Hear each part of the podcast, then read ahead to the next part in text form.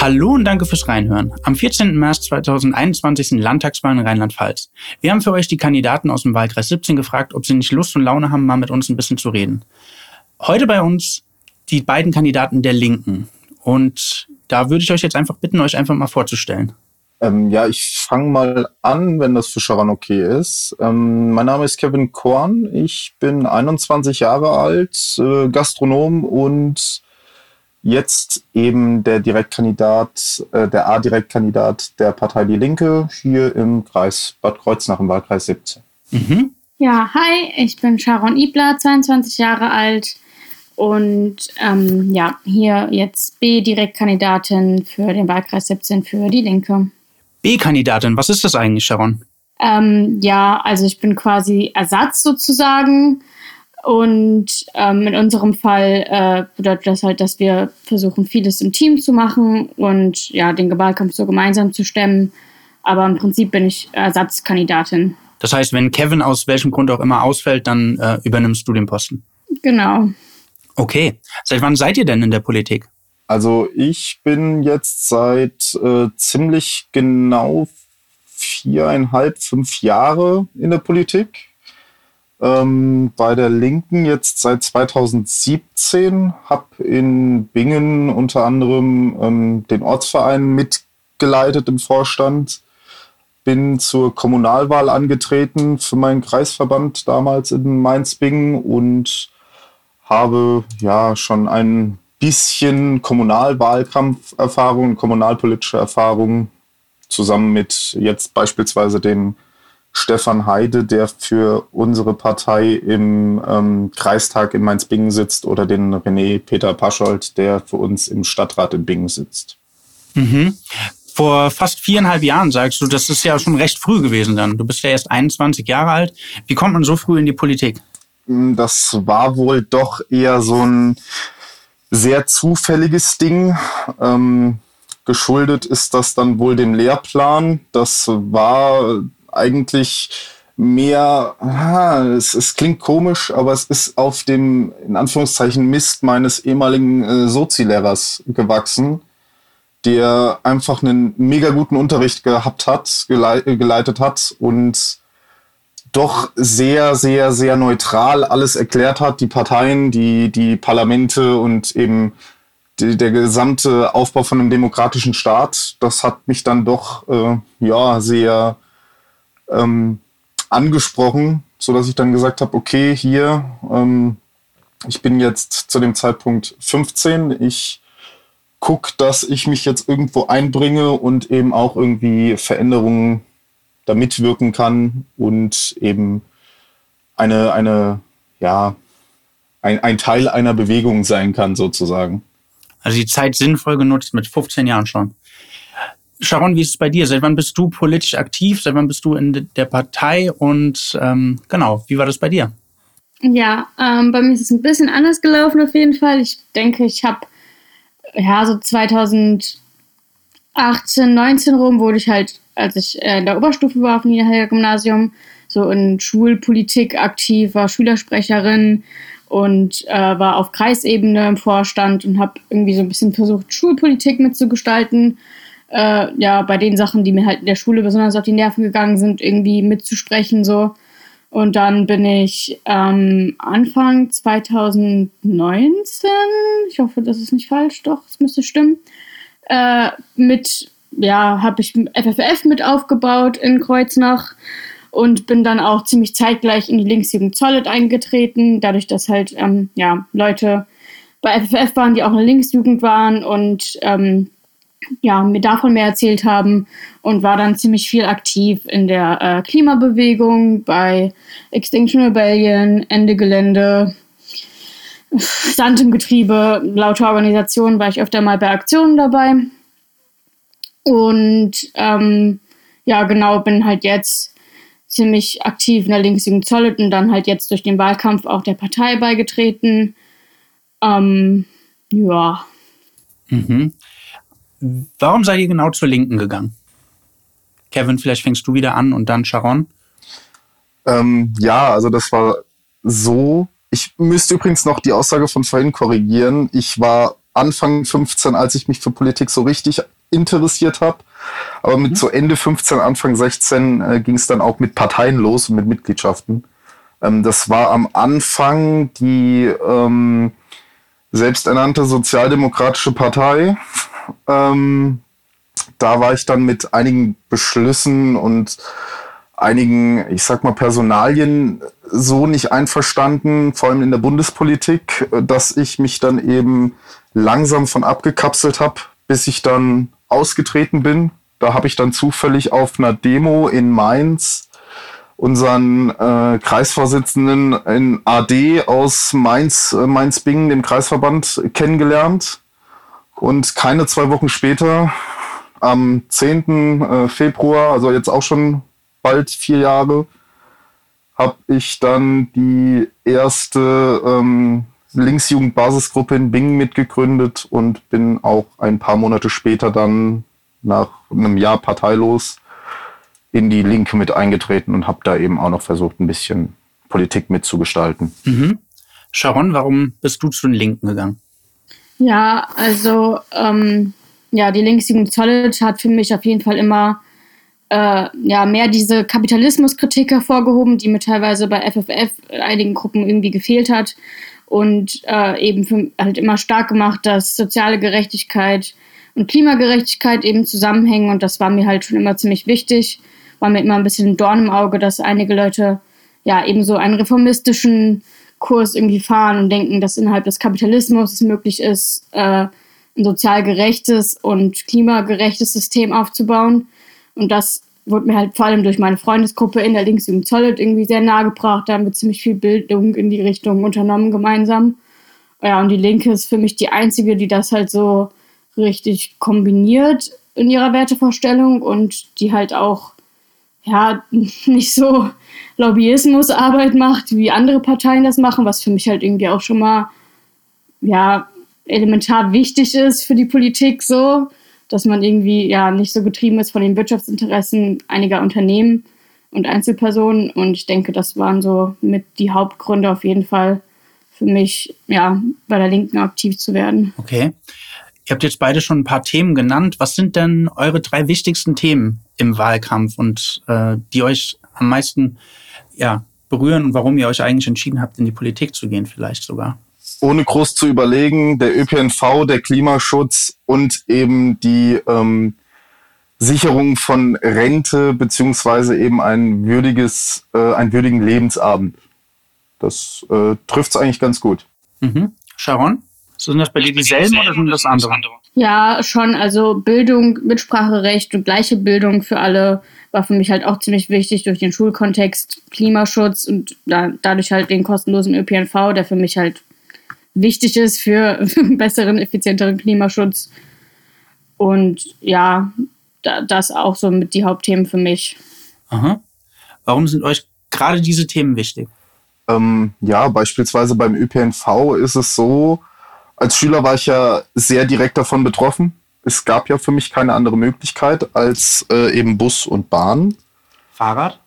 Ähm, Fahrrad, auch eine Möglichkeit. Allerdings eben für die Wegstrecken, die ich da zurücklegen musste, ähm, sehr, sehr schwierig. Ähm, so dass gerade weil ich sehr in einer ländlichen Region aufgewachsen bin und dort eben die nächste Hauptstraße, Bundesstraße sehr weit weg war, der nächste Bahnhof sowieso, es halt für mich tatsächlich nicht viele Möglichkeiten gab, außer äh, Fuß, Rad und äh, eventuell mal irgendwie von meinen Eltern gefahren werden. Mhm. Ähm, ja, da habe ich mich damals schon ziemlich mit auseinandergesetzt und dafür eingesetzt. Jetzt ist es so, ja, ich bin äh, volljährig, ich darf Auto fahren, ich habe einen Führerschein, ein Auto da ist jetzt wiederum das Problem, dass ich eben ähm, einen weiten Arbeitsweg habe, den ich liebend gerne mit dem ÖPNV irgendwie verbinden möchte. Das aber auch nicht funktioniert, weil ich beispielsweise mit dem Auto einen Arbeitsweg von einer halben Stunde hätte.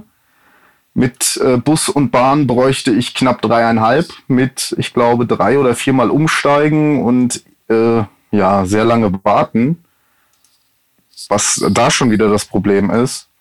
Ja. Und ähm, da möchte ich mich dann halt eben auch für A, einen sozialen ähm, Kurs für die Mobilität und im ÖPNV einsetzen und B, für einen ähm, Klimaschutz, für den Klimaschutzaspekt, der halt eben jetzt gerade so wichtig ist wie nie äh, nach FFF, Extinction Rebellion und ähm, wie die ganzen Organisationen und Aktionen alle heißen.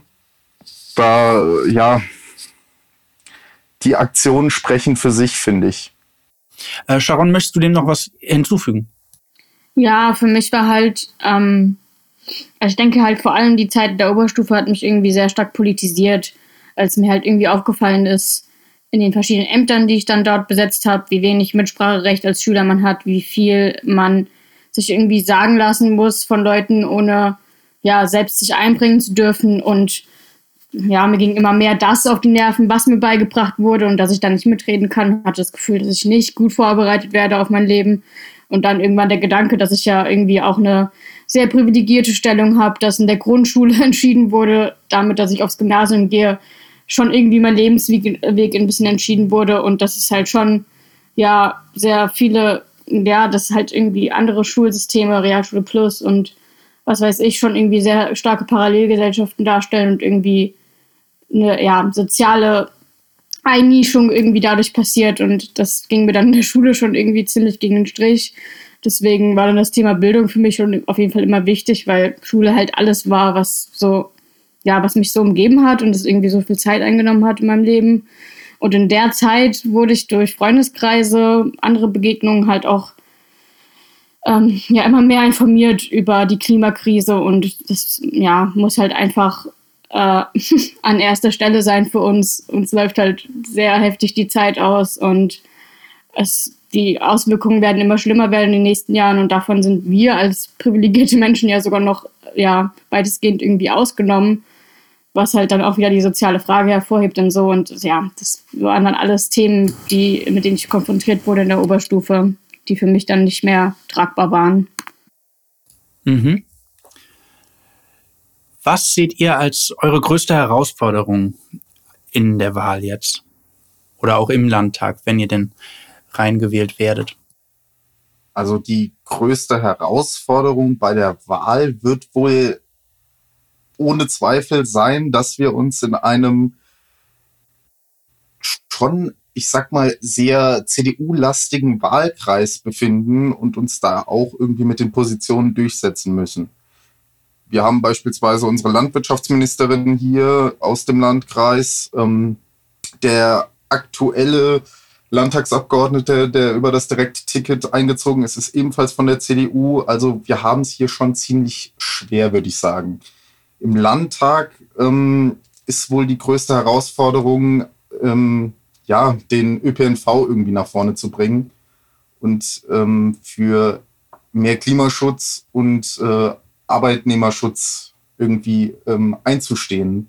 Glaubst du wirklich, dass ihr es ähm, so schwer habt? Also natürlich, du hast recht, das ist ein sehr schwarzer Landkreis, aber ich glaube vor allen Dingen durch Fridays for Future hat man ja gesehen, dass die Jugend, und da waren ja bestimmt viele dabei, die jetzt vielleicht sogar zum ersten Mal wählen dürfen, ähm, sich doch sehr viel mehr für Politik anfängt zu interessieren, als es vielleicht die letzten Jahre der Fall war. Und scheinbar scheint das ja, scheint ihr ja die Themen der, der, dieser, dieser Menschen stark aufzugreifen.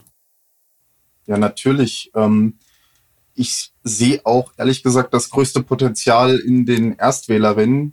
Ähm, nur werden wir uns da wohl auch, äh, ich sag mal, die Erstwählerinnen mit den Grünen teilen, ähm, wohl oder übel die Fridays for Future Bewegung hat ja auch, ich sag mal, in den ähm, höheren Altersgruppen nicht unbedingt einen allgemein guten Ruf. Also ähm, aus meiner Zeit aus Bingen, äh, während ich da Fridays for Future mit ähm, ins Leben gerufen habe und durchgeführt habe, sage ich mal, ähm, waren halt eben die positiven Resonanzen wirklich immer in der Altersgruppe ähm, 14, 25 und alles, was da drüber war, war weitestgehend sehr negativ und ähm, fing auch schon mit sehr, ja, komischen Begründungen an, wie, ja, ihr Vollidioten haltet am Freitagmittag den Verkehr auf, was, was soll das?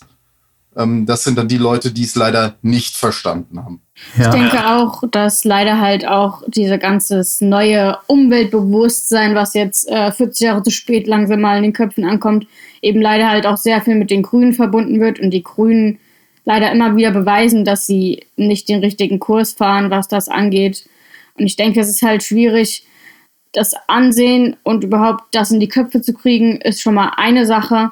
Aber wie sich die Politik im Endeffekt verhält und was sie tut, ist halt nur eine ganz andere Sache. Und das sehen wir ja auf Bundes- und Landesebene, dass ja da einfach nicht die nötige Reaktion von der Politik kommt und dann oft Gesetze, die erstmal gut wirken, wenn man genauer hinguckt, ist es doch irgendwie alles sehr Larifari. So, ich denke, das ist halt einfach ein Problem und ich glaube, da beschäftigen sich dann leider doch zu wenig Leute mit der eigentlichen Substanz im Detail, was halt wirklich gemacht wird, so, um da auch genug Gegenproteste zu haben. Und ich denke, dass die Politik, ja, oder ne, die Landesregierung kann auch noch lange äh, so mit dem Laschenkurs weiterfahren, ohne dass es halt zu so viel Aufstand sorgt, dass wir da wirklich also ich würde trotzdem sagen, dass es einfach ein Problem wird, auch trotz dieses neuen Bewusstseins, mhm. das umzusetzen. Ja. Kevin Dein oder vielmehr euer Slogan ist ja, das Land mit links regieren. Glaubt ihr, es ist leicht, Politik zu machen? Gut, der Slogan hat natürlich auch eine sehr doppeldeutige, ähm, doppeldeutige Interpretation. Das ist ja auch so gewollt. Ähm, klares Nein. Also Politik ist nichts, was man mal eben sprichwörtlich mit links macht, aber parteilich bitte mit links. Allein schon aus sozialen und äh, Klimaschutzaspekten. Also wie Sharon schon sagte, wir äh, können ja froh sein, dass eben Fridays for Future ein Bewusstsein bei den gerade jüngeren Generationen geweckt hat. Dass wir da wirklich ähm, ein sehr, sehr gutes ähm, Gewissen und Mindset hinterlassen haben und dass wir da irgendwie ähm, ja ein bisschen was bewegen konnten. Ähm, auch wenn Fridays for Future natürlich ähm, parteilich ähm, ja nicht gebunden ist und sich auch gerne so äh, präsentiert, ähm, müssen wir aber jetzt wirklich langsam mal sagen, ja, ähm, eure Forderungen erhalten bei niemandem eine Stimme, bei keiner Partei, die derzeit irgendwie im Bundestag oder im Landtag sitzt, außer bei der Linken.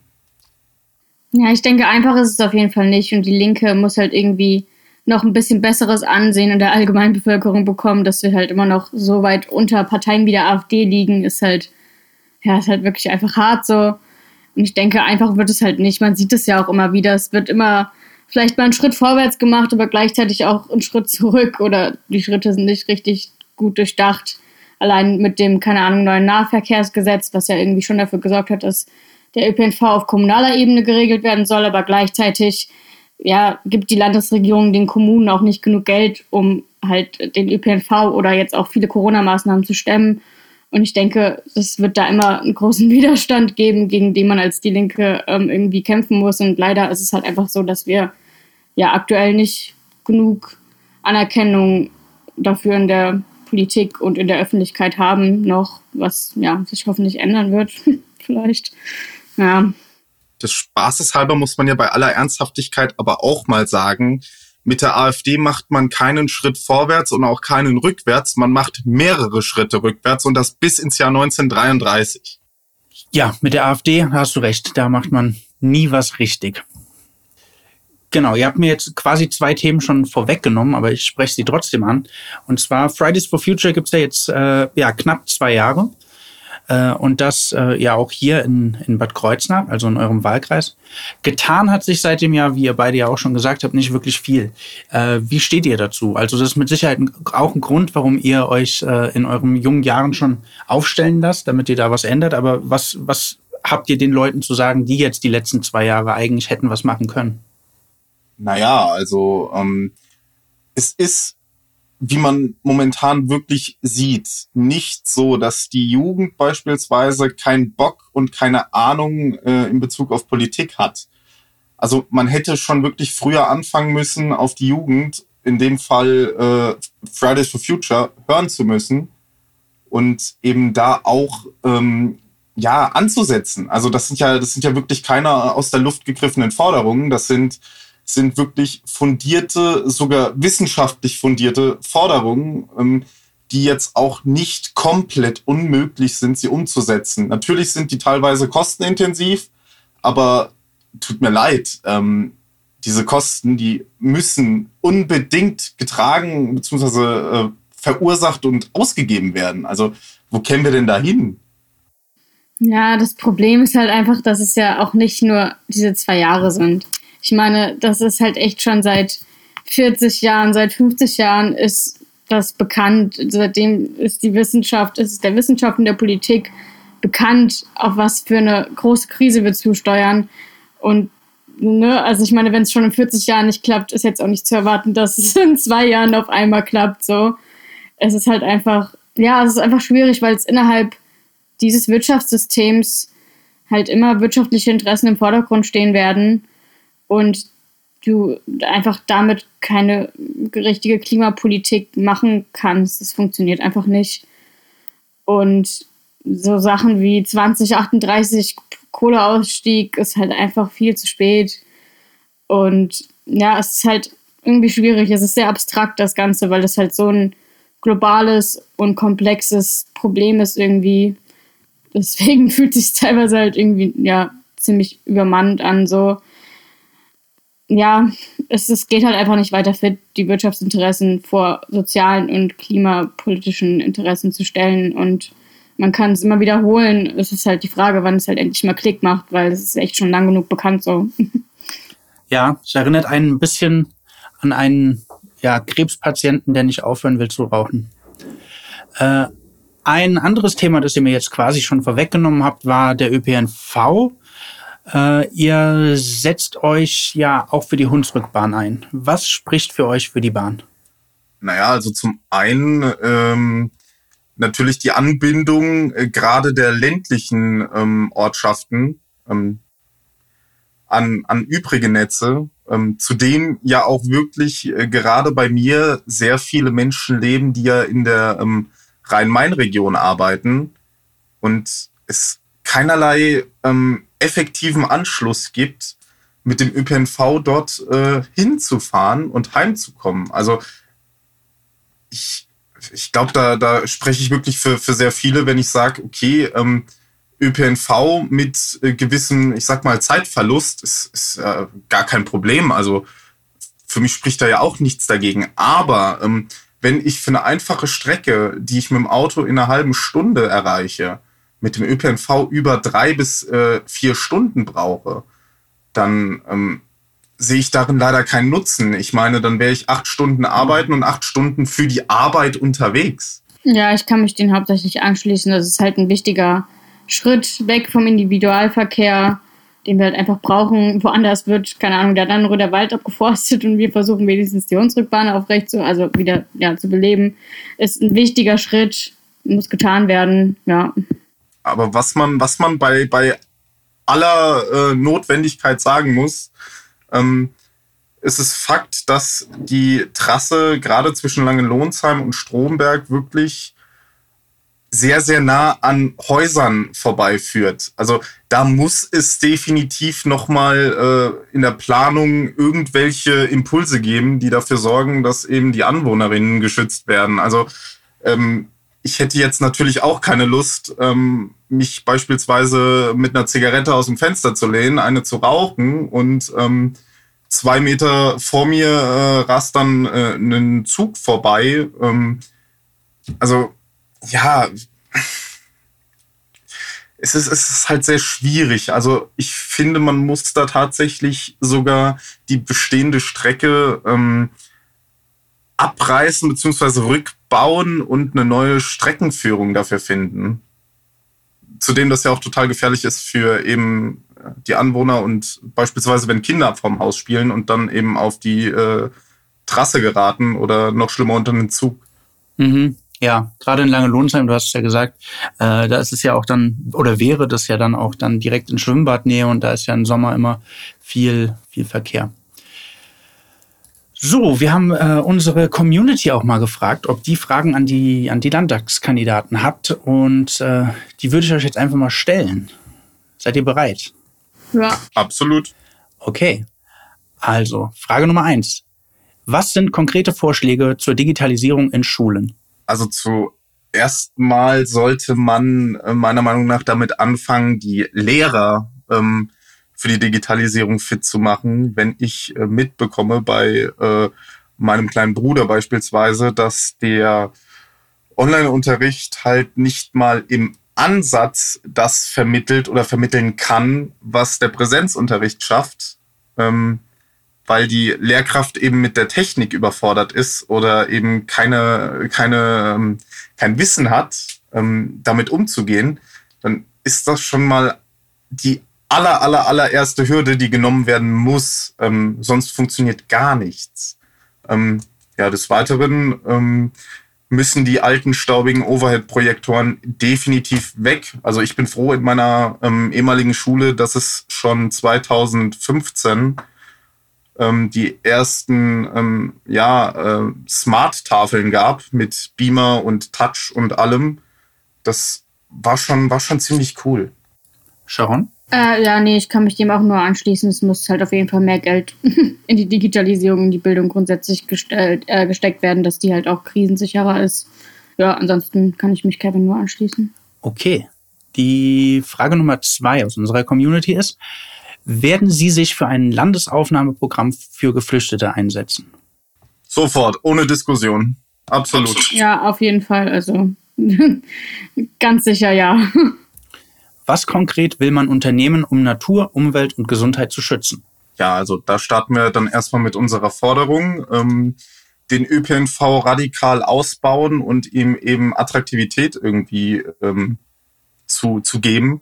Gerade, wie gesagt, hier in den, in den Regionen. Ähm, das wiederum wird dann noch getoppt von einem etappenweise immer günstiger werdenden Tarif bis hin zum ähm, fahrscheinlosen ÖPNV.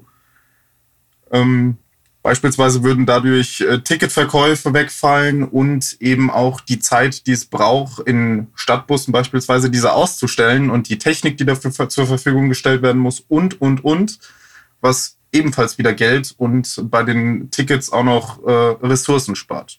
Ja, auch da, wie gesagt, also die Landesregierung schafft teilweise die Weichen, aber äh, gibt dann Aufgaben an die Kommunen ab und gibt denen halt nicht genug Geld. Und wir haben mit die ärmsten Kommunen in Rheinland-Pfalz. Und ja, also wenn du das halt nicht mehr stärkst und da nicht mehr Geld rein investierst, dann kann auch das Gesundheitswesen und die Verkehrs- und Informationsinfrastruktur äh, halt nicht ausgebaut werden. Und das ist halt einfach schon mal die Basis auf jeden Fall dafür, dass ja, das halt gesichert ist. Mhm. Welche Koalitionspartner kommen für euch in Frage? Man wird mich innerparteilich dafür steinigen, aber ich bin ein kein Riesenfan, aber ich bin ein Fan einer rot-rot-grünen ähm, Regierung. Ähm, die besten Beispiele dafür haben wir momentan in ähm, Thüringen und Berlin beispielsweise, ähm, wo wir jetzt beispielsweise auch den Mietendeckel haben und eben auch ja wesentlich äh, glücklichere, in Anführungszeichen, äh, Bürgerinnen und Bürger. Ja, also auch natürlich nicht mit Begeisterung teilweise, aber ich glaube auch, dass das das Einzige ist, was für mich so in Frage kommen würde. Und ich würde auch gerne mal sehen, was da ja unter dieser Entwicklung dann passieren würde, so in Rheinland-Pfalz. Also ja. Korrektur meinerseits. Ähm, Rot-Rot-Grün auf keinen Fall mit einer starken SPD. Also beim besten Willen nicht. Ich möchte mich nicht von einer SPD in Grund und Boden diskutieren und äh, votieren lassen innerhalb einer Ko Koalition und eben die, die Ideen und die Forderungen, die eigentlich gestellt waren, komplett zunichte machen lassen. Also darauf habe ich absolut keinen Bock. ähm, käme denn für euch eine Minderheitsregierung in Frage? Das ähm, müssten wir sehr wahrscheinlich innerparteilich einmal ausdiskutieren. Also, also ich, kann, ich dazu kann dazu jetzt, jetzt nichts Fundiertes sagen. sagen. Ja, ja, ich auch jetzt nicht so unbedingt. Okay, ja, das waren die Fragen äh, aus unserer Community. Und jetzt für, für den Schluss haben wir uns noch was überlegt. Und zwar äh, sind das Blitzfragen, die ihr möglichst schnell und möglichst kurz beantworten sollt. Äh, genau. Ich weiß jetzt nicht, nicht genau, wie wir das machen, ob wir das einfach abwechselnd machen, weil es sind, ja, es sind zehn Fragen. Und vielleicht macht einfach immer zuerst Kevin und dann Sharon die nächste. Oder wollt ihr beide alle beantworten und dann gerade euch abwechseln? Also, also mir persönlich wäre es egal. egal. Ähm, der Quotierung wegen äh, würde ich jetzt tatsächlich sagen, ähm, Frage 1, Frage 2, Frage 3 immer im Wechsel. Ja, ist okay. okay, dann fange ich mal mit der ersten Frage an. Äh, was ist dein Lieblingsspiel? Grand Theft Auto 5. Was ist der letzte Film, den du gesehen hast, Sharon? Ähm, äh, Ghibli-Film, äh, ich weiß nicht mehr, wie er heißt. Kevin, ein Luxusartikel, auf den du verzichten kannst. Mein Auto, sofern der ÖPNV ausgebaut wird. Sharon, ein Album, das du immer wieder hören kannst. Mm, pff, äh, also, was ich, okay. äh, aktuell ähm, Papst ähm, Apocalypse heißt es, glaube ich. Mhm. Äh, Kevin wieder. Luxusartikel, auf den du nicht verzichten kannst. Leider Gottes mein Handy. Kommunikation ist mir dann doch sehr wichtig. Aha, aha. Sharon, dein letztes Urlaubsziel? Ähm, Holland. Kevin, eines deiner Idole? Im politischen Gregor Gysi, ähm, im privaten, ja, Katrin Werner, ähm, auch eine Bundestagsabgeordnete von uns. Ich finde das ziemlich cool, wie sie das so stemmt mit Kind und Bundestagsmandat. Mhm. Äh, deine größte Jugendsünde, Sharon? Boah, weiß ich nicht, wie ich das beantworten soll. Viele, aber ich sehe sie nicht unbedingt als schlecht an. Kevin, dein Lieblingsort in Bad Kreuznach? Die äh, Kirchsteinanlage. Sharon, dein Wunsch für 2021? Ja, äh, die Corona-Pandemie etwas mehr unter Kontrolle zu gleichzeitig nicht einfach wieder back to normal, sondern hoffentlich einen besseren, sozialeren, klimagerechteren Kurs zu fahren. ah ja, und dass ähm, äh, ja gerade der Protest im Dannenröder Wald und um den Garzweiler Tagebau äh, erfolgreich weiterläuft. Dann war es das von, von unserer Seite. Seite. Wollt ihr noch, Wollt was, noch sagen? was sagen? Ja, nee, danke, dass wir ähm, ja, bei euch sein durften. Immer wieder gerne. Ja, und wählt natürlich gern die Linke. an alle Zuhörer. Auch von mir ähm, ein ganz großes Dankeschön. Ich finde dieses äh, Projekt Gessi FM unfassbar gut. ähm, ja, bleibt mir nicht mehr viel zu sagen. Die Sharon hat es mir schon vorweggenommen. Ähm, am 14.03. dann Erst- und Zweitstimme die Linke für einen anständigen, sozialverträglichen und klimagerechten Kurs. Und wenn ihr schon nicht die Linke wählt, dann trotzdem informiert euch, werdet aktiv, tut irgendwas. das ist wichtig. Ich danke euch vielmals. Habt einen schönen Abend, bleibt gesund und viel Erfolg. Danke, du auch. Dankeschön, dir auch.